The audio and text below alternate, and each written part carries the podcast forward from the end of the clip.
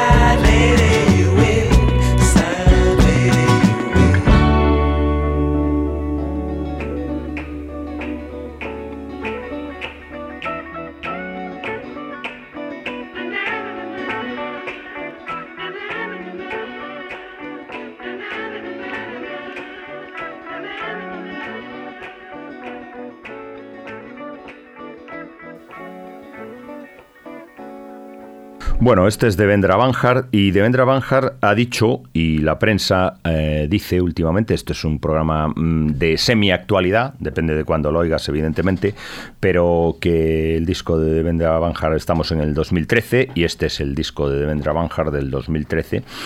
Eh, a no ser que saque otro a finales de año, cosa que ya ha hecho alguna vez. Devendra Banjar ha dicho que ha cambiado de aspecto, que ha tenido una que se ha creído mucho su estrellato y que ahora ha como renacido y dice que eh, el cambio en su música es eh, muy importante y que mm, ya no tiene ese sonido que tenía antes folk y que ahora ha cambiado mucho y que está depurado, que no sé qué y que, vamos, en definitiva, que ha habido un antes y un después. Eh, yo creo que es verdad que el primer single del primer del, de este último disco, que se llama For Hildegard von Bingen, es un disco pues más eléctrico. más eléctrico que folk, pero yo tampoco creo que Devendra Banjar haya cambiado tanto.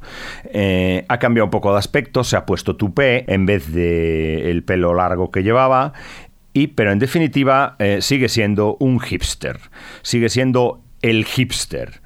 Es posible que ahora parezca que va más arreglado o algo así, pero a mí la verdad es que, que me digan que antes, cuando se ponía unos calzoncillos de Gandhi y una, y una mancha en el medio de la frente, eso no estaba premeditado, medido y estilistizado.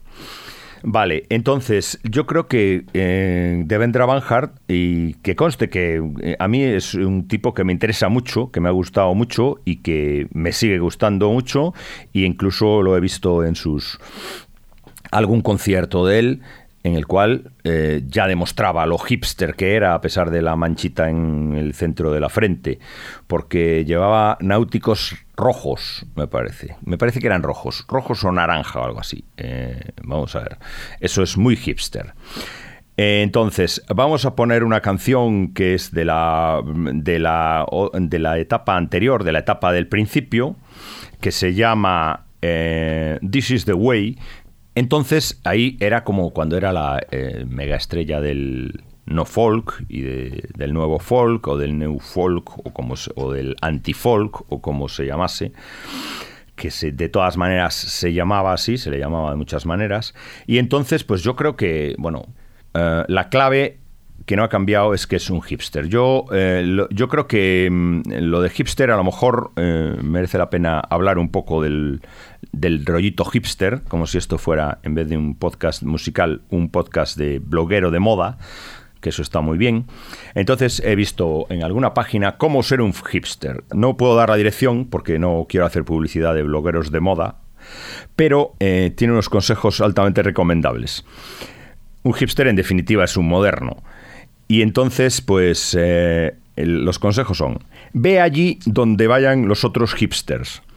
Mira películas de cine hipster, vístete como un hipster y viste jeans chupines.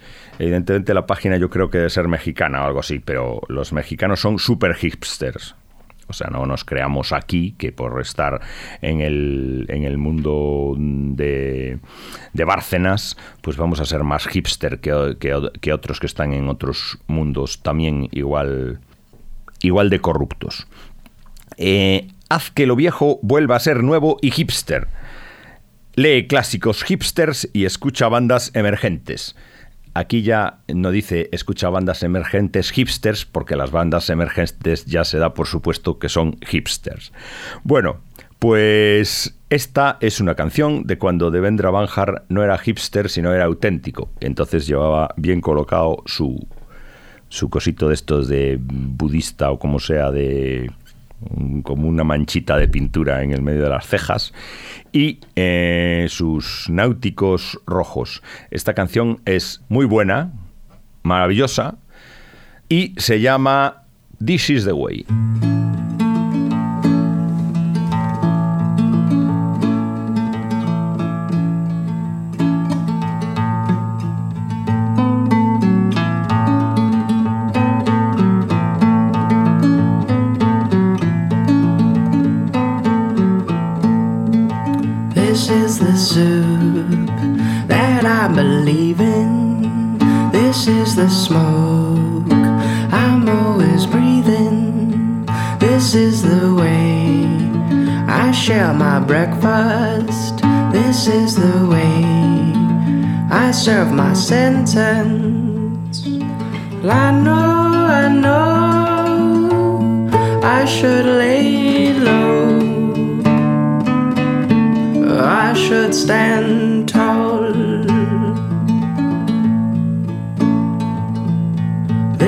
the beard I'm always growing. I know they're here I see them floating, her empress beards.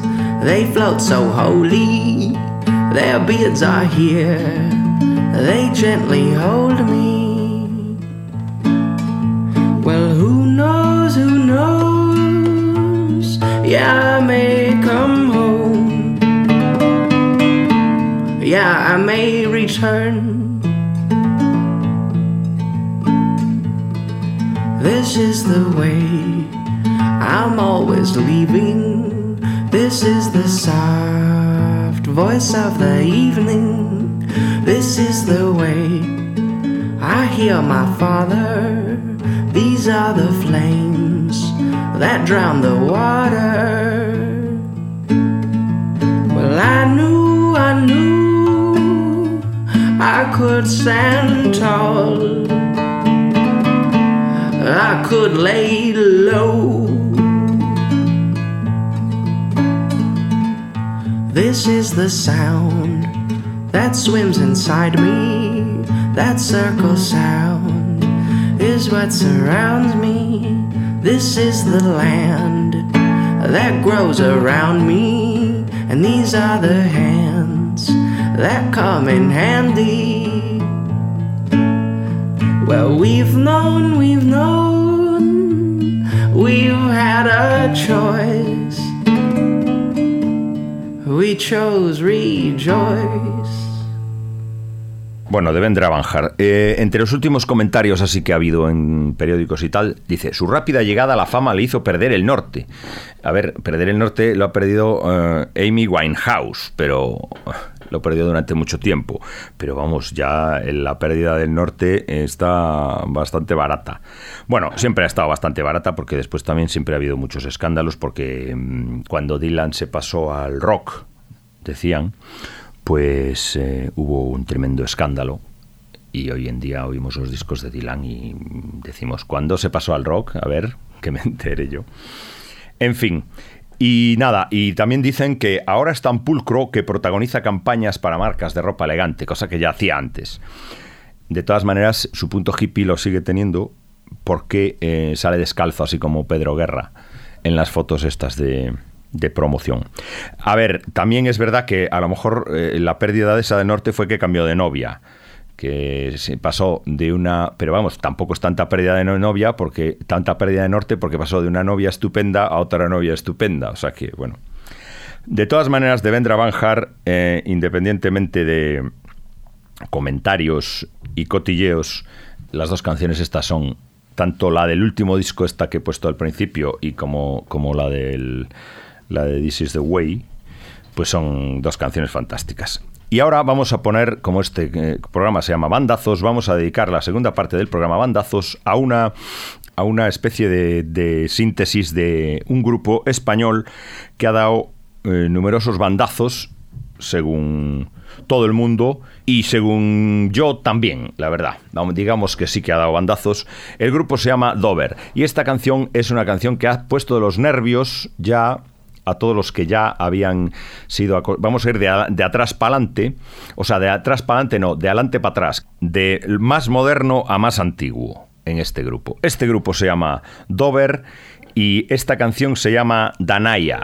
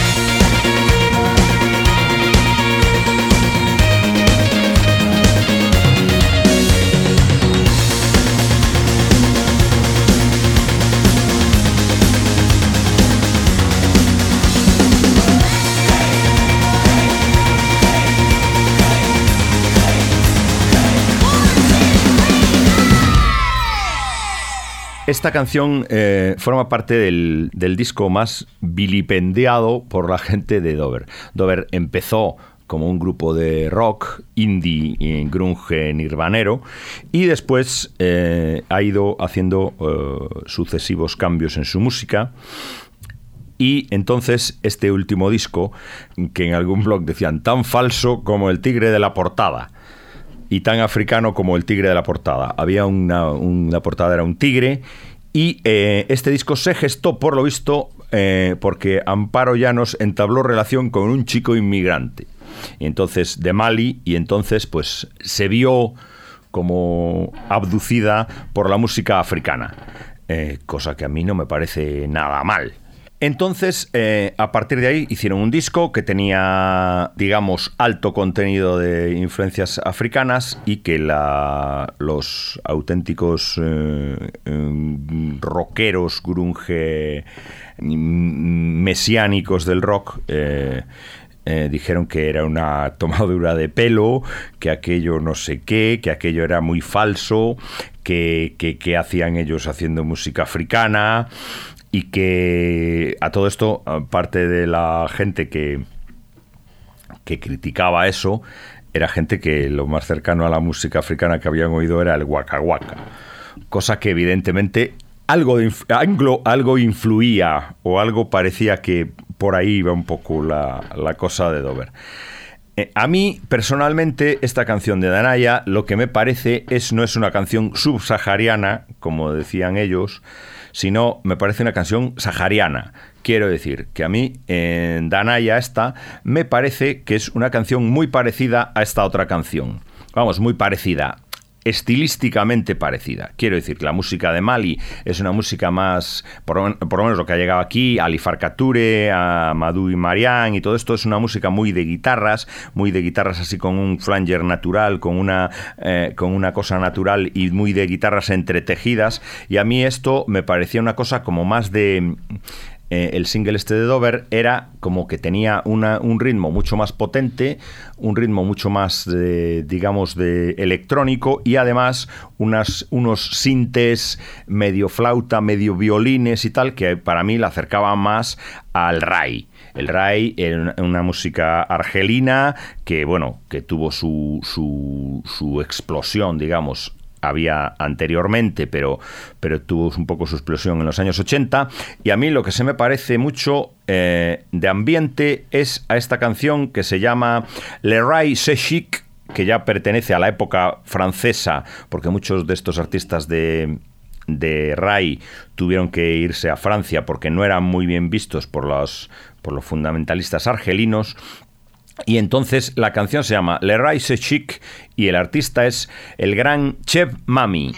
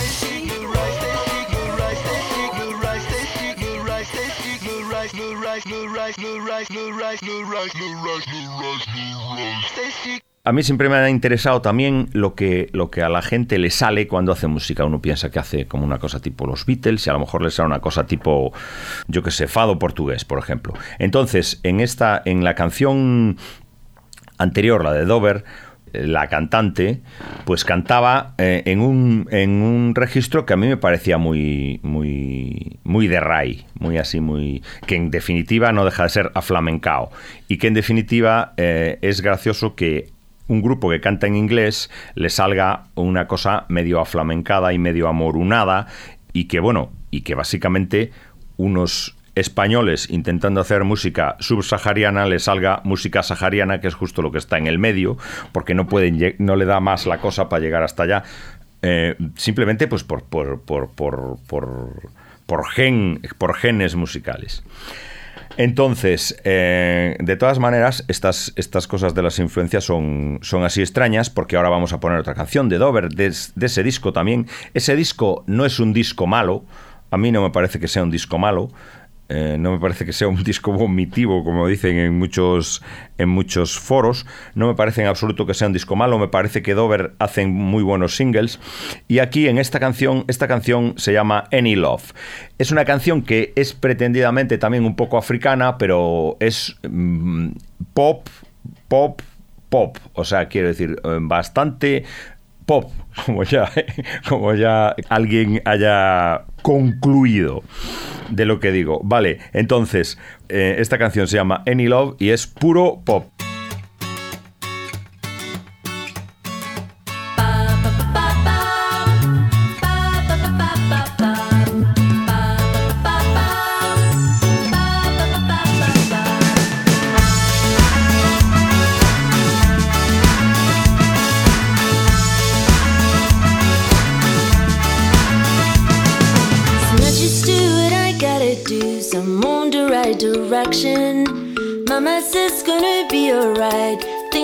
Things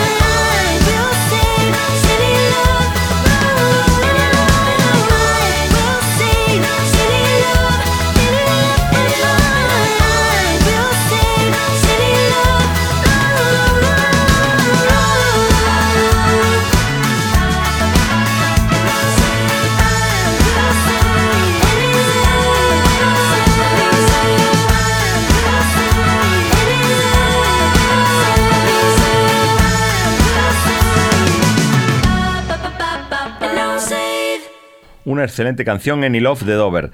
Y a mí, en la tesitura vocal de aquí, así como antes se acercaba la voz de Cristina, se llama, ¿no?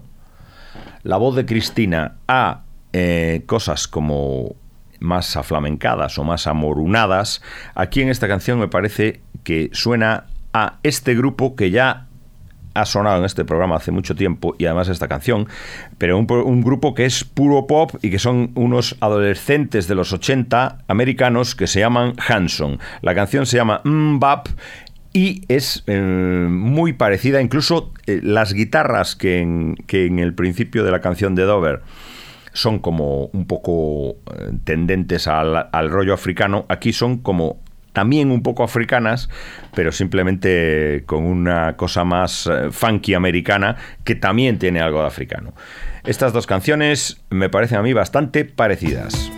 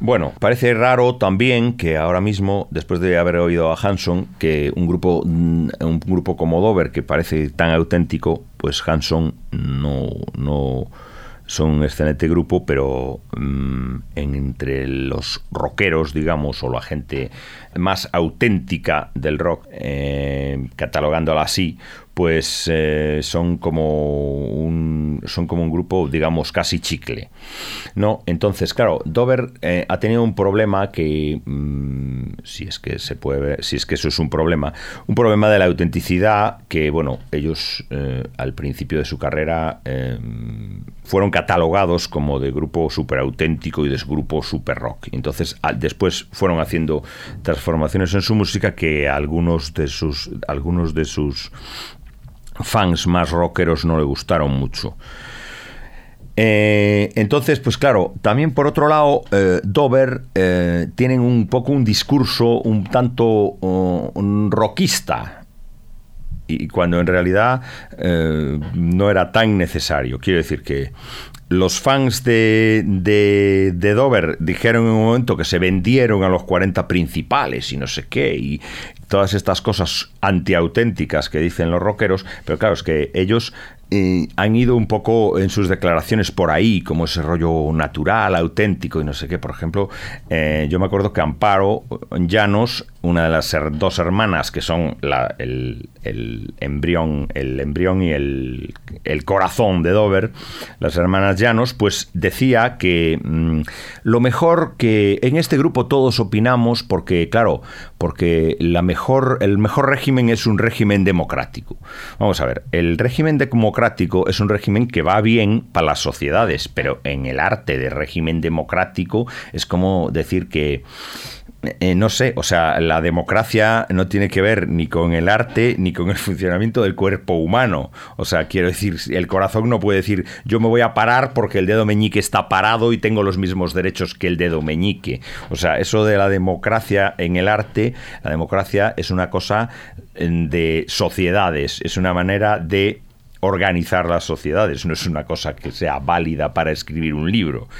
Pero porque, por ejemplo, imaginemos que en esa misma entrevista ellos se, ellos se decían muy admiradoras de, McCartney, que, me parece bien y además... Pero claro, la mayoría de las canciones de los Beatles vienen firmadas por Lennon y McCartney. Eh, si, si, la democracia fuera lo mejor para el arte, pues habría que darle más cancha, por ejemplo, a George Harrison. Entonces los discos de los Beatles estarían, estarían eh, llenas de plagios, como ha demostrado George Harrison a lo largo de su carrera. Entonces, mejor que no haya democracia, porque así las firmaban Lennon y McCartney y no había, y no había tantas, tantos problemas jurídicos como, el, como el, el que tuvo George Harrison con My Sweet Lord. Entonces, ese rollo de la democracia en el arte es una cosa que, bueno, es una tiradura de rollo que me parece como una cosa un tanto absurda, que no hay por qué suscribir. Y claro, también los rockistas se cabrearon cuando, mm, cuando Dover sacó una canción que tenía influencias de Madonna, decían.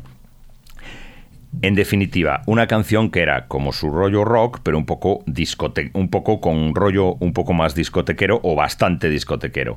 La canción estaba muy bien también, se llamaba Let Me Out y la canción era un gran single, como muchos de los singles de Dover, pero claro, como mm, el público rockista es así muy cerrado y todo lo que no sean guitarras y grupos eh, que funcionan democráticamente, pues no no, no les entra un poco en la cabeza, pues dijeron que, joder, que no sé qué, que otra vez, que se vendieron, que no sé qué. Entonces, eh, vamos a ver la canción y vamos a ver que es una gran canción. Let Me Out, Dover.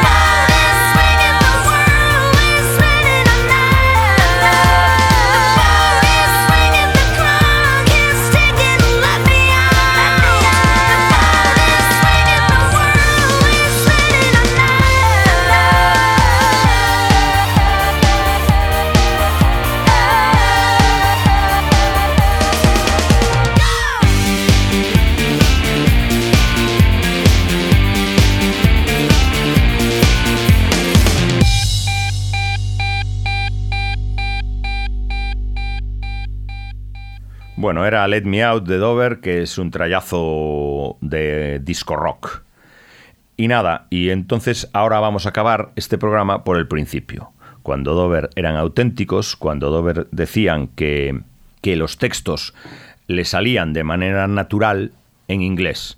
A mí me parece también un poco raro que los textos salgan de manera natural en inglés pero bueno, porque no le sale, porque los textos no salen de manera natural. Lo que sale de manera natural a lo mejor es el tarareo. Uno está con una guitarra y hace What's it, what it made you crashing on the burn o dice o si no, el eso es tarareo en inglés, que en definitiva es... Bueno, en fin, cuando los Dover eran auténticos, eh, hacían esta canción que fue su mega hit que se llama Devil Come to Me y está en el mismo disco Devil Come to Me. Dover ahora se han vuelto a juntar para tocar este disco. Han querido tocar eh, el disco este y han querido volver a su cosa, eh, digamos, más rockera, lo cual me parece bien. cuando se ha hecho este programa ya habían tocado en Madrid, un par de días con, y el concierto fue mm, una celebración, digamos, y fue un concierto excelente. Y eh, yo lo único que tengo que decir es que todo lo que he puesto en este programa me parece excelente y me despido de todos ustedes hasta otro programa de la lógica de los ópticos con Dover y su etapa más auténtica y más reivindicada por los rockeros. Esta canción se llama Devil Come to Me, ya lo he dicho 20 veces y con esto despido a todo el mundo y les emplazo hasta otro próximo programa de La Lógica de los Ópticos.